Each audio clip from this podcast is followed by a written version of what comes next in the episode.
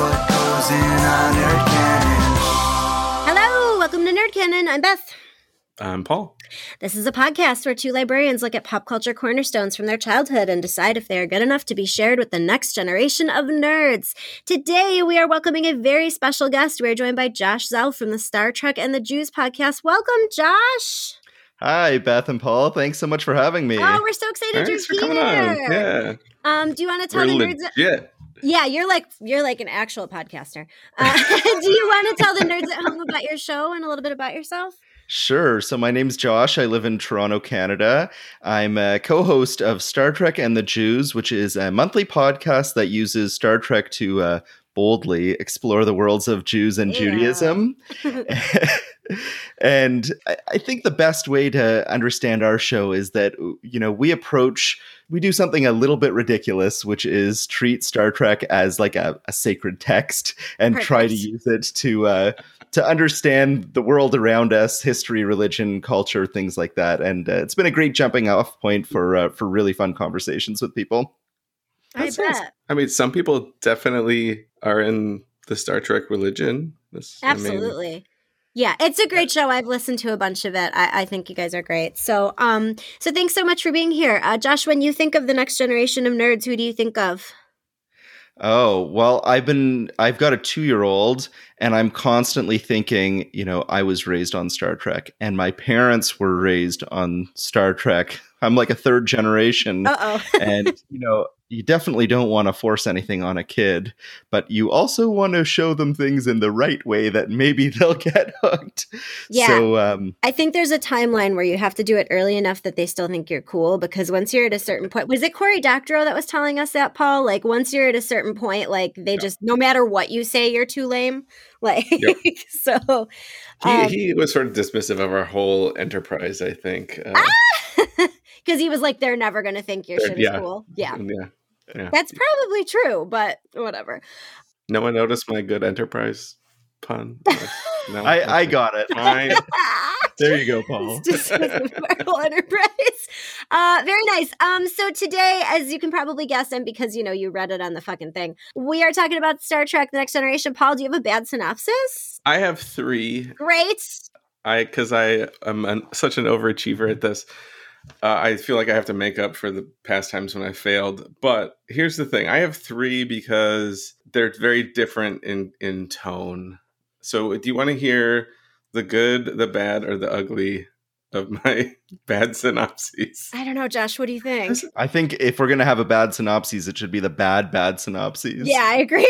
So this is bad because I feel bad because I am a Star Trek fan. And writing this makes me... Here you go. Ready? Road-tripping groups of misfits agree to live life by one rule, which they repeatedly break. Nice. Here's my nice one, because I felt like I had to be nice to Star Trek. Diverse crews of talented individuals travel the galaxy with a message of peace and inclusion. And chest hair. Oh, sorry. The record doesn't count. But here's my fun. Here's the ugly. Autonomous carbon-based cohesive units excuse subspace nullifiers. Plasmatic subspace nullifiers in favor of Heisenberg capacitive turbo encabulators. Nice. Very nice. Folks, TNG originally aired from September 28th, 1987 to May 23rd, 1994, spanning 178 episodes over 7 seasons. It was created by Gene Roddenberry, starring Patrick Stewart, Jonathan Frakes, Brent Spiner, and LeVar Burton. The Rotten Tomato score was 89% fresh and 88% audience score. Gents, I have 2 trivias and a lie. You ready? Okay. All right, so I guess my first question is, we're talking about Star Trek, and we had sort of talked about this as like Star Trek as a whole, but at least, Josh, for this show, we mostly just talk about 80s and 90s stuff, which is our childhood. Yeah. Mm-hmm. But that also includes Deep Space Nine. Yeah. And most of Voyager. Voyager. I was going to say, at least some of Voyager's in there. So maybe movies 2 through, I want to say, 7, 8. Yeah. Okay, so that sounds trivia, like my trivia is just next gen. So right, that, cool. That makes it right, sound good. To me that, like that we have to have Josh back for other episodes. There's so much. How could we talk about all of it in our? Yeah. So Josh, we play 2 trivias and a lie. Paul has to guess which one I made up.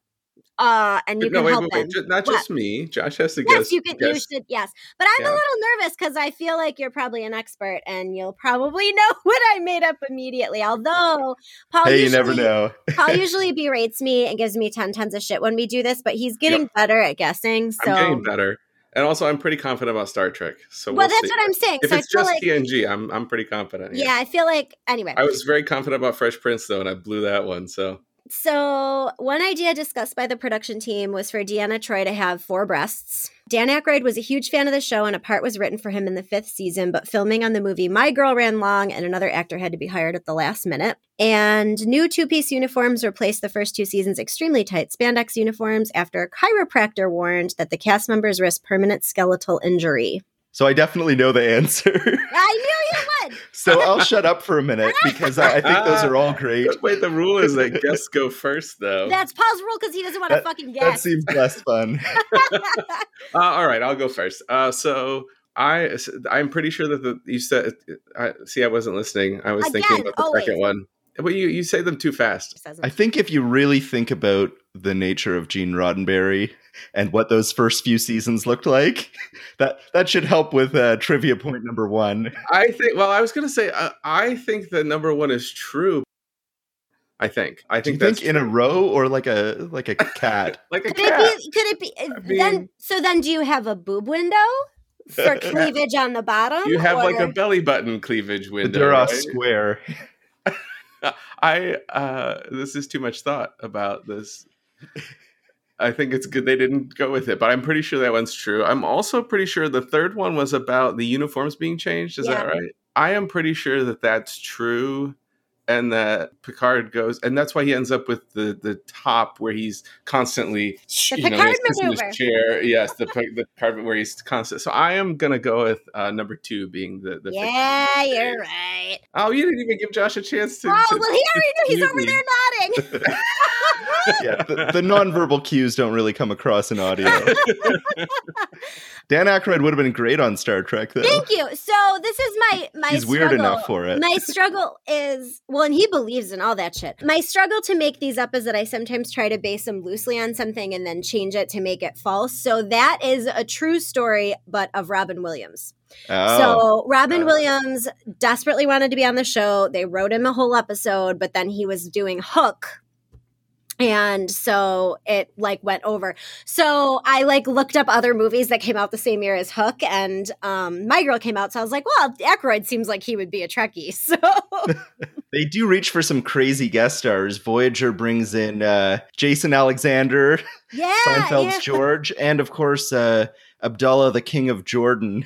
So, they hit all kinds of different bases there. Right. And with Whoopi being in this season, just because she was legitimately a fan and she reached out, to me, I was like, there could definitely be other. So anyway, that was my fake facts now. So let's start with Josh. What was your experience as a kid? You said you're 3rd generation.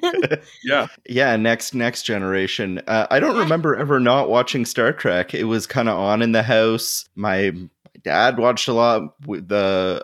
Next Gen, I was still pretty young for, but I definitely remember watching the finale all together. And then really, as Voyager started, the whole family would sit together. I must have been 7 when Voyager started. And we'd sit and watch them all. I remember missing the 3rd season premiere because swimming lessons ran late, and it was a real emergency in the house. There was no PVR or Netflix. We had to, call my dad's friend over to come tell us what happened. It was quite that used to just happen. If you missed it, you missed it, man. It was over. Yeah. And I had the Captain Kirk 23rd century Halloween costume go in a couple years, but it always left me with a little bit of resentment. I'm sure Captain Kirk's parents never made him wear his snowsuit underneath his uniform because it was cold. Right. It's Toronto, end of October. It gets gets down there. Same.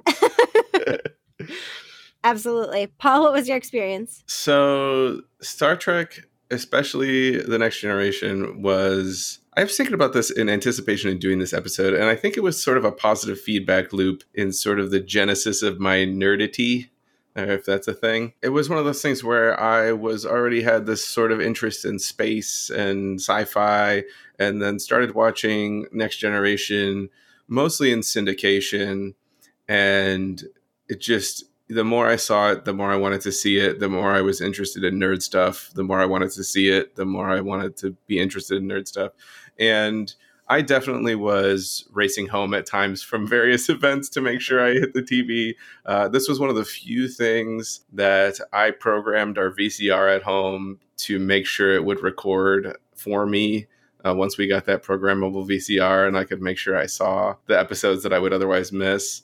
I watch this all the time. I would say that Next Generation, again, is where my Star Trek heart lies.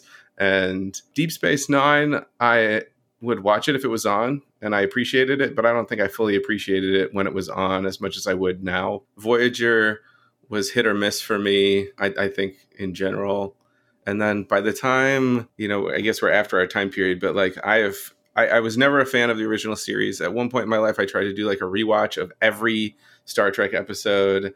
And I started with TNG, foolishly thinking I want to start with my favorites. And I made it through TNG and Deep Space Nine and Voyager and Enterprise. And then I was like, I'm going to go back and watch the original series. And that's where I failed. That's where I could not get through the original series. I still to this day have an old Star Trek board game. I was a big collector of the collectible card game that was the TNG card game. This was formative for me in my nerd history. So especially TNG and the movies, especially the TNG movies. So this was a big deal for me. And I'm going to tell you a story only one other person knows this story. And I'm not sure if they even remember. And now all 35 of our listeners are going to know. Right. And it's going to be out there on the internet forever. But there was a good friend of mine in middle school, especially, who hang out with him. And he had this cool old house. And this house at one point had a dumbwaiter in it that had since been boarded up. But if you were in the basement, which was semi-finished, there was this closet, this weird sort of half off the ground closet with shelves in it. And you could open this closet up and you could climb up inside. The top of this closet was where the dumbwaiter used to be. And this friend and I this was a cool secret place because you could sort of sit on top of this shelf. Is this where your obsession with hidden... This is definitely part of it. I think this is before that. I mean, my interest is before this, and this made this cooler. There are other cool little spaces in this house, but at one point, I still have this very vivid memory of the two of us sitting, and we would just go hang out in this random space.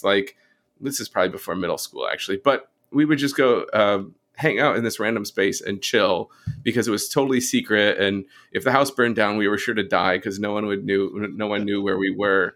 But I wonder, because now the family has since moved out of this house. It's not like I can ever go back. But at one point we went up and on the inside of the wood inside of this old dumbwaiter shaft, we carved various things into the wood. And one of the many things we carved were TNG rules or, all these stupid Star Trek Forever and all these things about how amazing Star Trek was. And that I don't know if there's something that cements my nerdhood forever. I don't know what else might. But yes, I've never really told anybody that story before. But I'm kind of spoiling the end of this episode. But I guess we can go through the motions. Oh, we'll just pretend.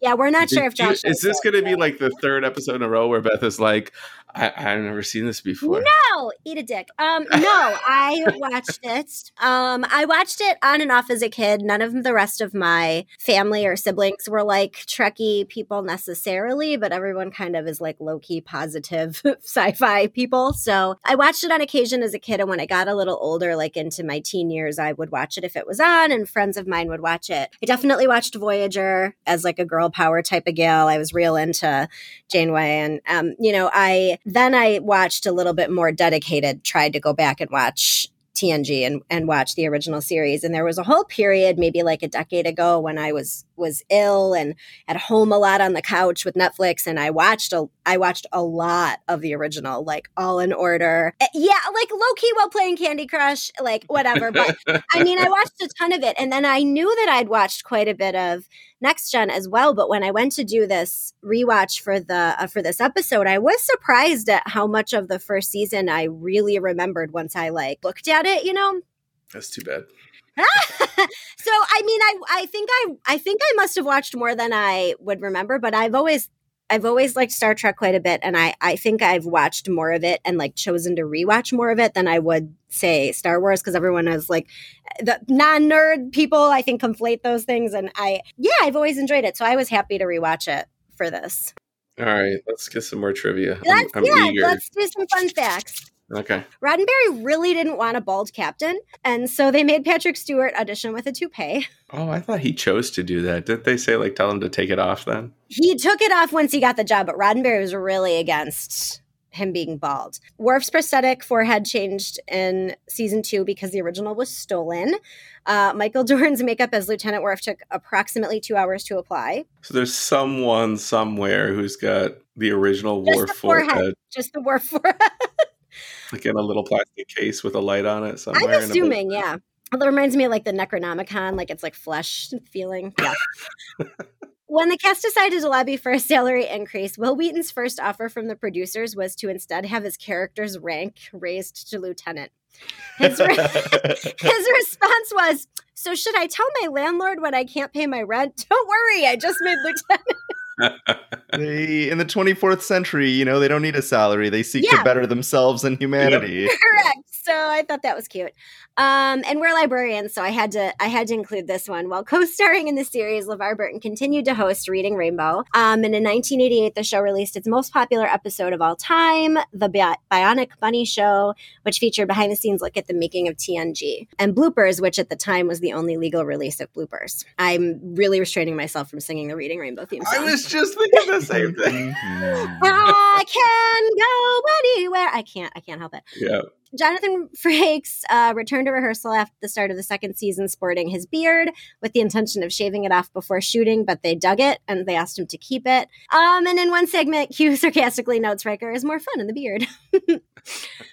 Marina Sirtis wore dark contact lenses for her role as Deanna Troi. In reality, her eyes are green, but they felt the producers wanted her eyes to be darker to match her hair, I guess. You could have gotten me with that trivia. I didn't know that. But to be an alien beta Z. Yeah, here's the thing, though. It's way easier to find real ones that are dumb. It's harder to make one up out of your ass. So, the craft services, they had like a real low budget at first, and the craft services were really bad. So the cast would often sneak onto other sets on the Paramount lot and steal food. Denise Crosby admitted to frequently slipping onto the set of Cheers. Huh.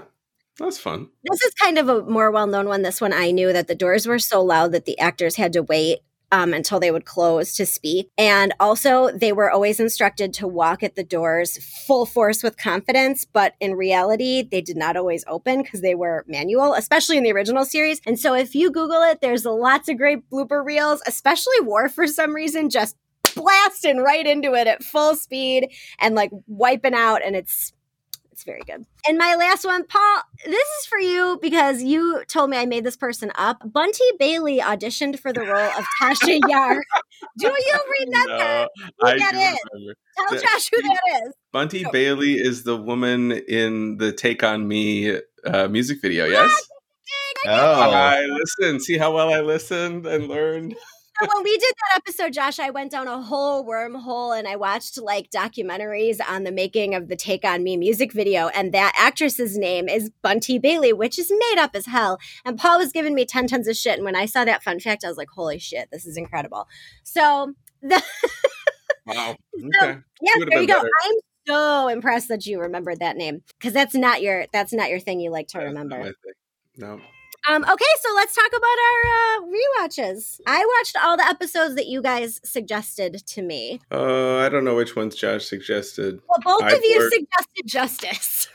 And let me just say, so I turn it on and I'm immediately like, holy shit, the wigs, the wigs! But I remembered that episode. Like, as soon as it started, I'm like, wait a minute, I know I watched this before, like... As soon as they pull out to a full body shot, you stop thinking about the wigs, though. Yeah, it's true. It's true. Everyone's half naked. My other, like, very soon on, they're like, we run everywhere. And I'm like, bitches, you don't run everywhere because none of you are wearing bras. This is a jogging planet. Yeah, we just jog everywhere. Okay. I think that's called a monokini, right? That's the official...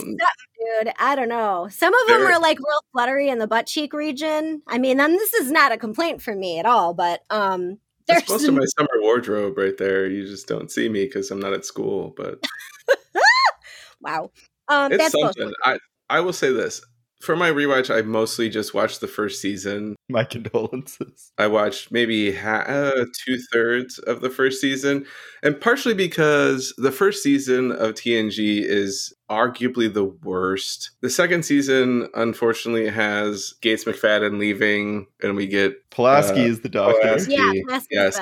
And that's unfortunate. And there's a lot of unfortunate things about the second season too. If I were to suggest somebody to start watching TNG, I would probably tell them, like, just start in the third season. It's fine. Watch Farpoint and then watch the third season on. I sort of challenged myself to watch the worst, what I thought was like the worst of TNG, and see how I felt about it.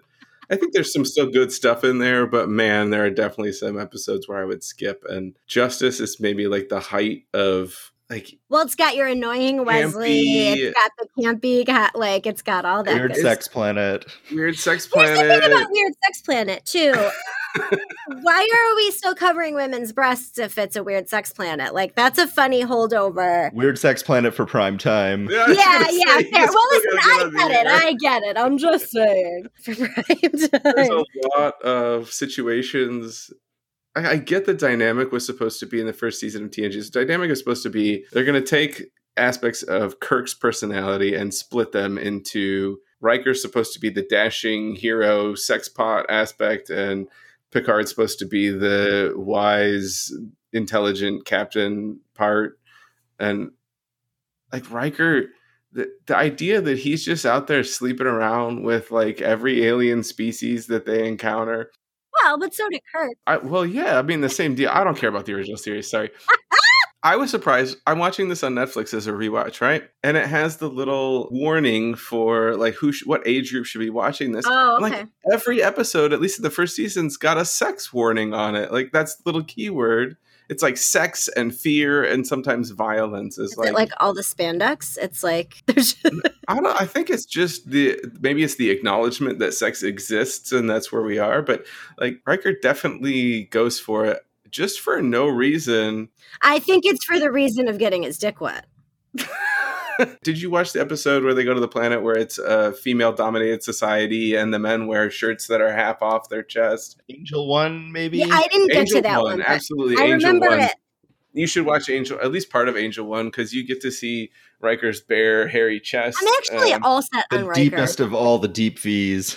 You know that if I'm picking somebody, it's not Riker, right? We know that's not my choice here. But don't you like the very high knee pose? Put my foot up on all the set. Table where all you're set. Sitting. No, yes, please, Choi. And I would take Riker supposedly on this diplomatic mission, though. And he sleeps with the leader of this entire planet for no reason. I mean, anybody, I don't know, it's just problematic that you're a sort of diplomat and you're going to then all of a sudden very unethically sleep with this leader of this other civilization that you're supposed to be diplomatically meeting with. There's some issues with Riker, I feel. I will say this for the first couple seasons. There's a certain awe and wonder from the original series that's in those first two clunkers that disappears. When you get to season 3 and 4 and kind of space is known, the Romulans are over here, the Klingons are over here, this is how we do things, it gets a little more familiar. It's a place that's been established. And I think those first two seasons, which really, they're hard to get through. they have that space is weird and wonderful and terrifying aspect from the 60s that was almost it almost had a sci-fi horror to it element that I think sometimes gets kind of forgotten, and that's really there in the first two seasons. A show that, even though those seasons are in the late 80s, they really, you could put those back in the 60s and they would have fit right. Yeah, no, I agree with you. They pull it a lot from the original series. Yeah. Angel One even has the idea, that's a very dystopian, tropey sort of plot where it's this, it looks like a utopia, but they have this weird rule where if you jump over the fence, they're going to put you to death, right? Yeah. And that's when the thing is there and when we would, if you're in a punishment zone. That's something you see. I feel like we see often in middle grade young adult dystopia novels. Oh, hell yeah. Beth and I being librarians at schools, like that's a very much a dystopian, oh, we're going to explore what this means, and in a very 60s sort of way. Right. But yeah, just skip the first two seasons, man. They're not, I'm sorry, that feels bad to me. I mean, coming from a spot, Josh, where you looking at is it a sacred text, like, I wonder if you think some of those like kind of heavy-handed moral things, what I read, and maybe I'm wrong about this trivia, is, you know, Roddenberry was really involved in the crafting of those first like 2 seasons, 3 seasons, and he had this whole, I'm losing the word. He had this whole idea of how he wanted it to be and what the like, not the mythology, but the dogma almost of it was supposed to be. There would never be characters fighting with each other. They would be, you know, this prime directive business. And there really is a lot of super heavy-handed moral stuff, mm-hmm. which again, then is like, they don't always make they always try to like really puzzle it out. And then as he got less involved, it maybe becomes more formulaic, like you were talking. Yeah, you know, I think there's a real revisionism that took place even in the 1970s about the original series. Like, what happens to Roddenberry in the 70s? He's a showrunner, but he can't get a new show going. And he makes a living doing like the college lecture circuit. And in this time, he's like becoming a humanist, and he was like hanging out with people like Isaac Asimov. Yeah. But I think he's also being like peppered by fans telling him that his show was such a utopia and created this visionary future, a show which, by the way, he was already being pushed out of by the end of the first season and really out of the picture by the third season. Right. And if you look at the motion picture, also like a weird, wonderful 3-hour sex metaphor, I think that is Gene Roddenberry thinking in 1979 what he was doing in 1966, and that's the revisionism that's gone in. But he had some wacky rules, like no drama between the conflict between the characters, right? Which is so not how it would go. And if you watch the third season, like I think about episodes like yesterday's Enterprise or Best of Both Worlds Part 1, it is hard to believe that those were being shot 18 months after Wesley running around on this weird sex planet Injustice.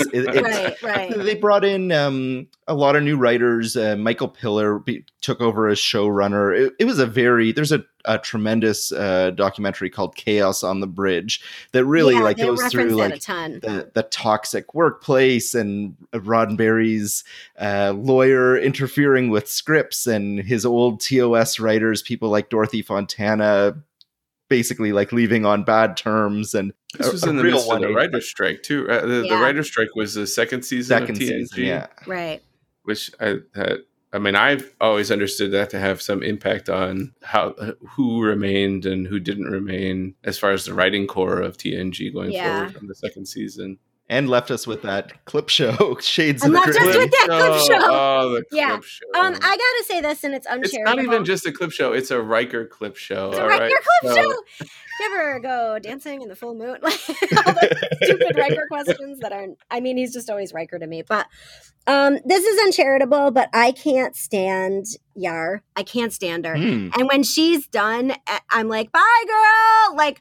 She was the mom in Pet Sematary. Do you guys, have you seen? Pet Sematary is a movie that traumatized me as a child. You know, that was like Stephen King's my all-time favorite, and that was one of my very favorites. I had to take a break from it now because I have little kids, like little ones, but like she's a bitch in that. There's something about her face that bugs me. And like, I'm watching it and I'm like, I can't figure out why I can't stand this broad because there's nothing overtly offensive about her, but it just rubs me the wrong way. And like, I read like a bunch of stuff about how, you know, unhappy she was. And they're like, you can just tell she's miserable. And I was like, maybe that's what it is. Like, right. I think that she didn't get to benefit from the growth that the rest of them had. Like, they're all pretty one-dimensional in that first season. Picard just kind of yells at people, and Data's this, like, confused child.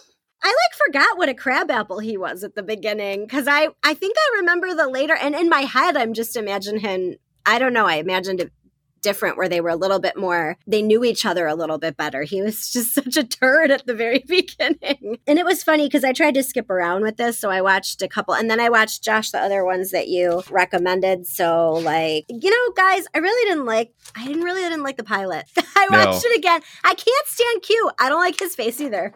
It's two different episodes mashed into one, really. Yeah. And I read something like, oh, and then they tried to make it longer by adding this and that. And I'm like, they didn't need to make it longer. Like, it was fine. But I watched Timescape. I suggested that one to you guys because I think that it's like, it is like a good middle of the road next gen that people remember. It's like an action romp. The characters are having fun. And then switcheroo, it turns out the Romulans weren't the bad guys. It was just these aliens trying to protect their young, and big misunderstanding, look out for little creatures and don't eat lead paint and all that. All that stuff, yeah. The timey-wimey weirdness, as you put it. Doctor's got some suicide bangs going on there. That's a whole look. And then it's funny because I'm like, wow, 6 years has really aged them. Like, because I watched some first season and then I jumped forward and I was like, oh, that's a whole thing. And then I know that this is not a thing I need to explain to you guys, but like the eeriness of Data, there are times when I feel like his eyes must have been red in real life, and then they put that like metallic makeup on him, but you can still see the rims of his eyes, and there's something so eerie about that in certain shots. And I know they like play up his eyes and they're trying to make him seem, you know, I mean, obviously he's not human, but yeah, I don't know. That glimmer makeup is very 2002, like Club Girl to me, that like iridescent shimmer makeup that he's wearing. I mean, the truth is, if you're watching the show post kind of 2010, you're seeing it in a very different way than anyone before did, because they shot it on film, but then they edited in video. And only when they went and did this remaster that did it like, you know, really get to a point where you could read all the little in-jokes on the displays and see when Worf's forehead is peeling off and things like that. I love Data. Data is probably my favorite character as a kid. I don't know what that says about me or anything, but definitely big fan of Data. Spoilers for Nemesis. That nobody should watch Nemesis. It's not a good movie, but it's very sad to me personally when Data dies. Oh, what? Sort of, right? Sure. Maybe. I watched Iborg, as you had suggested. That was a really good one. And I liked seeing a little bit more of LaForge too. So I liked that one quite a bit. And also starring P. Stew's chest hair, which is important because he's definitely wearing a bathrobe. That one's got, I think one of the things they did really well with him in the middle of the show was give him this trauma, take him down a peg and make him like walk with a wound for the next 3 years. And I think this one does it really well. Yeah, I agree. I thought it was really well done. I forgot about Whoopi Goldberg for a second. She showed up and I was so happy. She's a goddamn delight. I just love her and everything. And yeah, I don't know. I just thought that was really good. And, you know, it's funny because, you know, you can see where it's going within the first couple of minutes. They have this plan and they're going to definitely decide that that's a bad idea, but they all have to get there and they all have to talk each other into getting there. There are hardly any Star Trek episodes where at the end they're like, you know what, let's do a genocide after all. Right. Yeah, that very rarely happens. Once in a while on Voyager. Right. But yeah, and at first, you know, it's funny because I think there's other shows or there's other things where it would be played up different and they would do it. But, you know, so I thought it was just well done. And then just randomly, I watched Captain's Holiday because I just wanted to do like a middle. And because I'm like, this is going to be ridiculous. And it was P. Stew Chest Anthology. Again, I just needed more. And like, it's so funny. Which one's Captain? I don't know the names. Riza. The first Riza one. Yeah. Oh, okay. Which was going to be a totally different episode.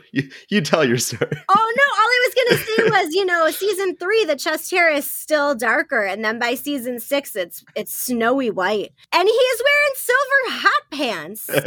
That's a real fucking thing. And he has zero chemistry with that Mimi Rogers lookalike that he fucks in the cave.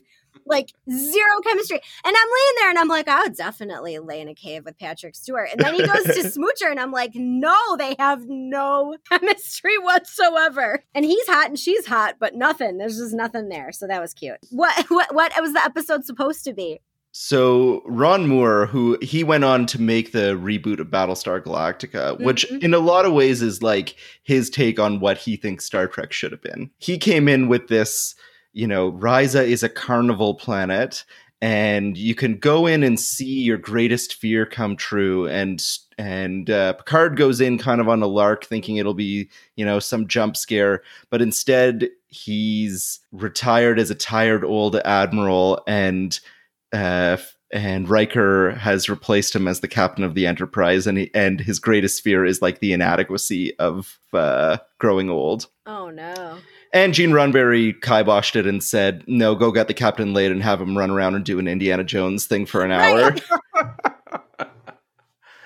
Which I enjoyed watching. That was more than I would enjoy him having a sad look in the mirror Erised or something. Like, what in the world? Yeah, so I mean, I just thought it was kind of ridiculous. So what are some of our favorite things and some of the things? We talked a little bit about the things that are ridiculous. I have so many favorite. I mean, I don't know if you just want to talk about favorite episodes. I love Darmok. I think that's iconic. With arms open wide. Yeah, Shocker when the walls fell. I don't know if that's like something that has reached outside Star Trek fans at all. And I don't even know now if that episode is really that good, except for the concept of these and the lines that are delivered in that episode. I guess it's the whatever the interaction and the figuring out of the process. But like just the I don't know why that episode reaches me so well, but it does. And I feel like I remember that very well. I also love the episode. I don't remember what it's called. The Inner Light, maybe? Mm-hmm. Is that where he gets the flute? And yeah. He is, I think that's, so Picard gets the flute and he is living this whole other life.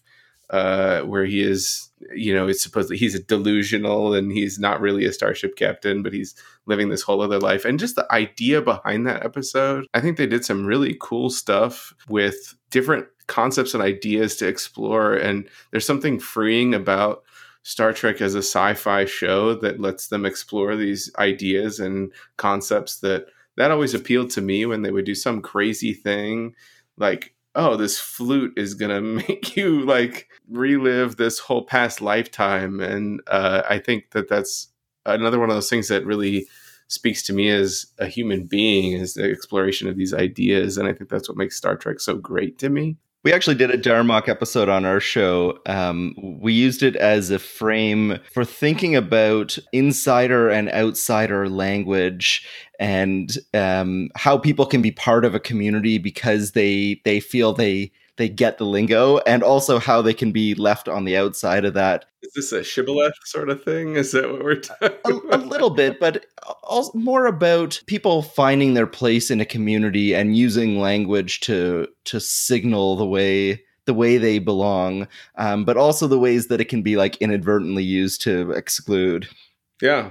Yeah. It's really interesting. So Josh, is your set, like, do you think that if I walk up to not just a random person, but like say at a Comic-Con or some other place where nerds gather, are they going to understand if I say Shaka when the walls fell? I think you'll get Temba his arms open wide back at you. All right, I'm not, you know, that's good to know. There's so much good stuff, especially in TNG. I do think I'm more appreciative of Deep Space Nine as kind of a very different look at the Federation and a way of exploring different ideas now. When I was a kid, Star Trek was my dream of I want to go live on a spaceship and I want to experience this stuff and go explore strange new worlds and do that thing, and I wasn't interested in the sort of dramatic, deep political issues of Deep Space Nine. And now I think going back and looking at it, there's a lot of really genius stuff that they did with exploring about how, like, what life is like in the Federation and the tough choices that they're making. It's not all happy, wonderful roses and utopian sorts of ideas in the Federation necessarily. You know, your show is about a canon. And I think like the relationship to a canon is really the distinction between Next Gen and Deep Space Nine. And I'm not talking about Star Trek canon the way, you know, fans on Memory Alpha will debate whether or not, you know, this planet was named this thing or another. I'm talking about what it means to be like the core text, right? Because Deep Space Nine is a critique of Star Trek. It's like, what happens if you take these utopian ideals and you put them in a war, or make them deal with religious fanatics, or make them deal with poverty, and make them deal with like crappy family situations, and wind them up and see them go and see what their limits are. But like, you can't do a commentary on a text without the text. It's to put it in a Jewish framework, you're not going to have your Gemara without a Mishnah. You're not going to have your commentary without the core oral tradition around it. So I think I'm like you, where like I enjoy Deep Space Nine better as a television show. But if I think about like the Ur Trek, Next Gen seems to check that box a little bit more. Yeah. What were some of your favorite parts from Next Gen, Josh, and or anything that you did on your show that really like was your favorite thing or stuck out to you? You know, I think beyond individual episodes, I like the evolution of Picard as a character. It's such a subtle thing at the very end of the show. You know, a lot of series finales have a fundamental change. You know, think about Deep Space Nine. It ends with, and here's spoilers for something that ended 25 years ago. But everything on our show is a spoiler. Cisco's a wormhole god, and Worf's an ambassador, and O'Brien is moving to Earth, and Cassidy's having a baby, and Kira's running the station. Everything's different. What changes at the end of Next Gen is Picard sits down at the poker table, and it's like, everything is the same as before, but now he's learned to appreciate the people around him, to be vulnerable with them, to not feel like he needs this separation. And I think that as the show grew into itself, they got the comfort in like dealing with him as a human being, not just Kirk has to be this kind of action hero sometimes, and to like really understand him as a three-dimensional person. In terms of favorite episodes, the big famous ones are all beloved for a reason, your Best of Both Worlds and Yesterday's Enterprise. But I love the ones that are just a classic adventure with a great mystery, something like Who Watches the Watchers, which is, you know, those proto-Vulcanoids and they think Picard is a god, or Conundrum when they wake up and don't remember anything about themselves. Oh, and there's one guy on the bridge who doesn't belong there. Yeah. I think that's where the show really shines more than some of its like very special moments. Mm-hmm. Very cool. I think some of that journey of Picard was also probably a journey of Patrick Stewart getting more appreciative or more involved with. I you know, and this is not a fun fact in the sense that I haven't researched it. It's just sort of what I've many times just urban lore sorts of ideas, but my understanding at the beginning of the series, he was very much held himself apart from the other actors, and he was this classically trained sort of, I don't know, whatever. He was doing Shakespeare, right? And came to this show. And then I think that journey of Picard also reflects the journey of Patrick Stewart, appreciating where he was and what a phenomenon it was, more so than like, this is just sort of this thing I'm doing for a season or two or whatever. Yeah, I agree. I mean, I read that similar stuff. You know, he held himself apart. He would get annoyed when they'd break up into laughing and joshing around. Yeah, and that he didn't unpack for like the whole beginning of filming the first season because he was so certain they were going to get canceled. Like, so I think you're probably right. It was a little bit of both. I always point to TNG series finale as like, if somebody asks me, what's a show that has a good series finale, I'm like, go watch TNG. That I love the series finale of TNG. I've always loved the ending of it. I think it ends perfectly. There are so many television series of any genre that do the ending so badly and just kind of fades off into crap. And I think TNG actually did a wonderful job of tying it together. And then, of course, then there's the movies too. But the series finale is, I mean, I think that's a good movie in its own right. I'll often tell people if they're doing a rewatch to get to the second last episode of Next Gen, watch the movies, who cares about the spoilers, and then hop in and watch that final one, because it really is a satisfying ending in the way that the movies aren't. Because a movie needs to be a movie and be action and have 70-year-old Patrick Stewart punch people for some reason. And Nice. What else? Anything else? This is bad. This is super bad that we've done this, and now I have to go watch all of TNG again. I don't have that kind of time in my life. I know. I'm like trying to write down, like, I should watch this episode. I'm trying to decide if I want to skip season 2 or not. I have a soft spot for Pulaski. I think she's a nice change up. Yeah, she's. I mean, the situation under which Gates left the show is terrible, terrible. But she's got an old school, sort of like a Leonard McCoy thing. I like that crankiness. She changes the vibe up a little. Yeah. I'm never a fan of Pulaski, partially because I was attracted to Gates McFadden. But yeah, is that on the Paul Thirst watch? I guess so. But going back to what you said earlier, I also never really cared for Yar and Denise Crosby when she was off the show. Man. I don't know if they knew what sort of role she was supposed to fill in the first season. Didn't seem like they did. They didn't. I mean, a lot of the characters are really flat in that first season, and so and they're like, so she's referred to as sort of, and she's treated as like a sex symbol in some of the episodes. Like this, there's this pretty terrible episode where she has to engage in a fight to the death with the racist one. Yeah. The very racist episode. But she's like, and then she's got this whole backstory that they sort of touch on, but never really flesh out. And she never, maybe it's just, I never liked her either. So I'm with you on that. I did. One of my friends was like, well, why don't you like her? She's fine. And I was like, no, I just don't. It's just something wrong with her face, man. She got an attitude. She was extra. She was an extra person. They didn't. Yeah. I read that they almost got rid of Troy at the end of that season too, but they were like, oh, we can't axe all of these, only 3 broads. Like we can't get rid of all of them at the same time. So I liked her. I mean, she was fine. Her like little psychic moments were sometimes a little much, but at that beginning, they were a little like, but I don't know. Also she's gorgeous. So there's that. Yeah. Well, also like there's this thing where if you really look at their dilemmas, right? And what happened to them and the problems they're facing, pretty much every dilemma could theoretically be solved by just Data and Troy. They could have been the whole crew. And they would have been fine. Like it would have been like the two of them together can pretty much solve anything they get into. There's a terrific podcast called Women at Warp that is a feminist intersectional critique of Star Trek. And I've been listening to it for years, and it really changed the way I think about the franchise.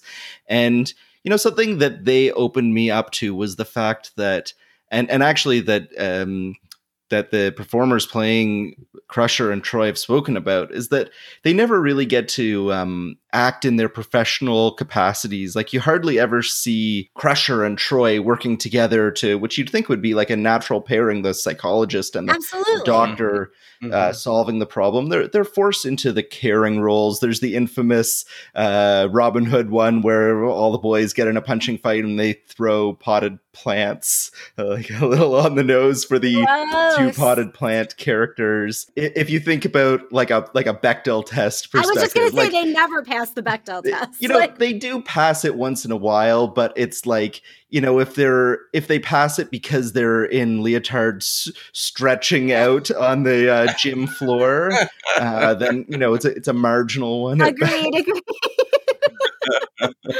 And that's an area where I think later Trek did a lot better. Like you come in with such a great range of women characters through like Kira and Jadzia, Janeway, 709, Torres, and it really fell flat. And I think that speaks to like the sexism of Roddenberry and the people around him. Yeah, I definitely agree. I mean, and that's the thing when I first really started watching it.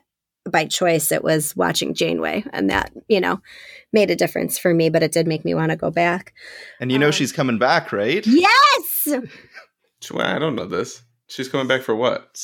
A Nickelodeon children's cartoon, Star Trek Prodigy. We don't know a whole lot about it, but I'm excited. Anything with Janeway in it, I'll watch. Yeah.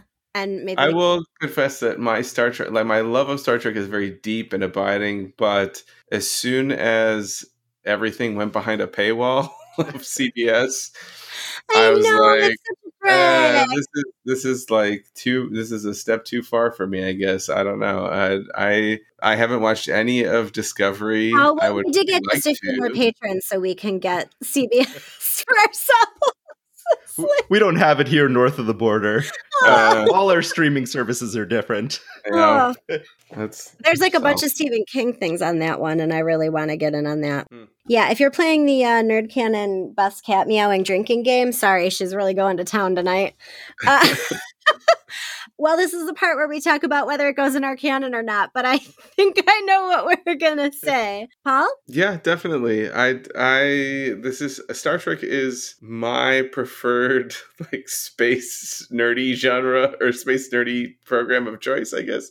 And I would absolutely share Star Trek and my love of Star Trek with my son and mold him into a mini me of Star Trek enjoyment in a way. I don't know. We'll see how that goes.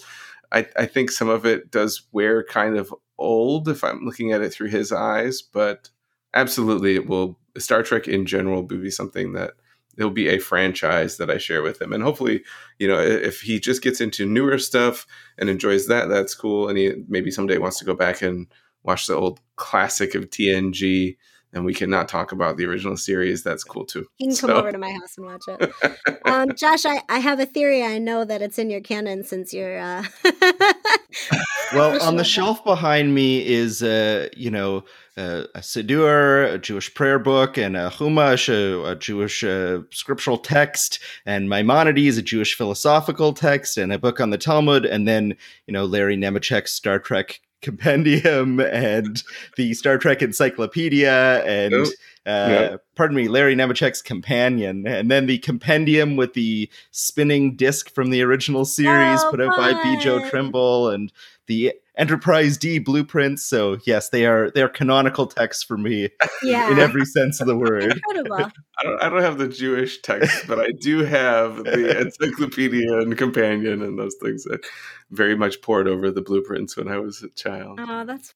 And Beth? Yeah, for me too, definitely. I always enjoyed it, I think. Yeah, we'll have to see which version of it my girls might be attracted to once we kind of introduce it. But and I will let that interest take them wherever. But, I think there's something to be said for, watching Kirk smooch Uhura or watching these ridiculous outfits. I mean, you have to know who Wesley Crusher is. I have a huge crush on grown-up Will Wheaton, so that's important. We didn't even talk about the kids on the...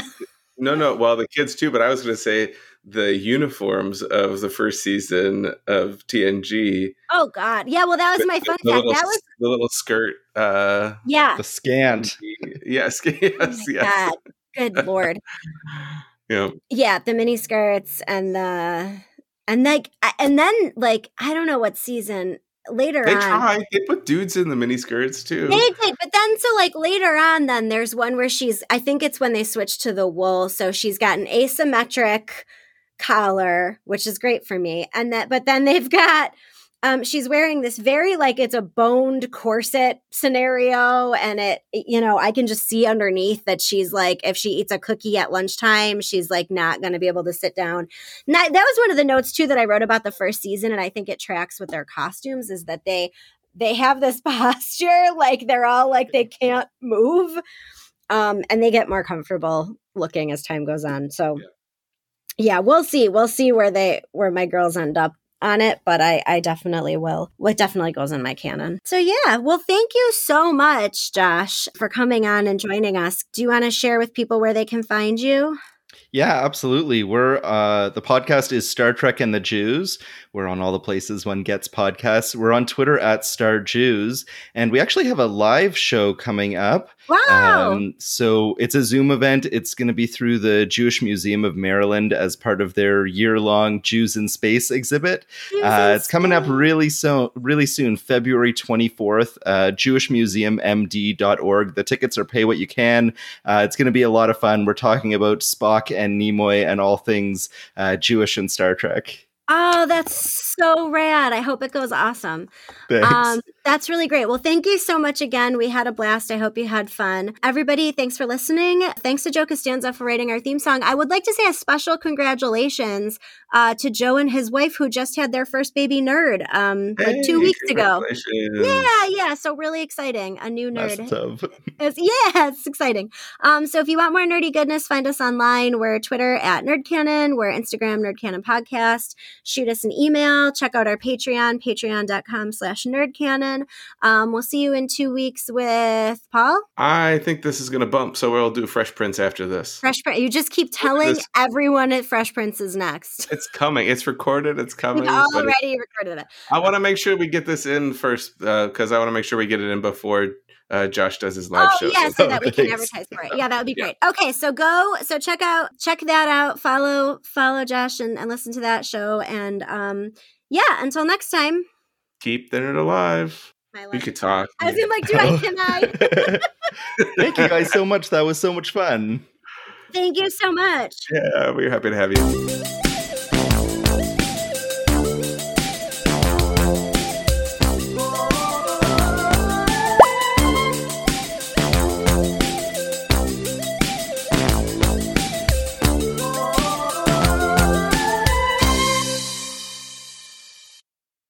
I talk too much, though. That's the thing. And Paul doesn't listen, so that's our dynamic. Yeah, that's pretty much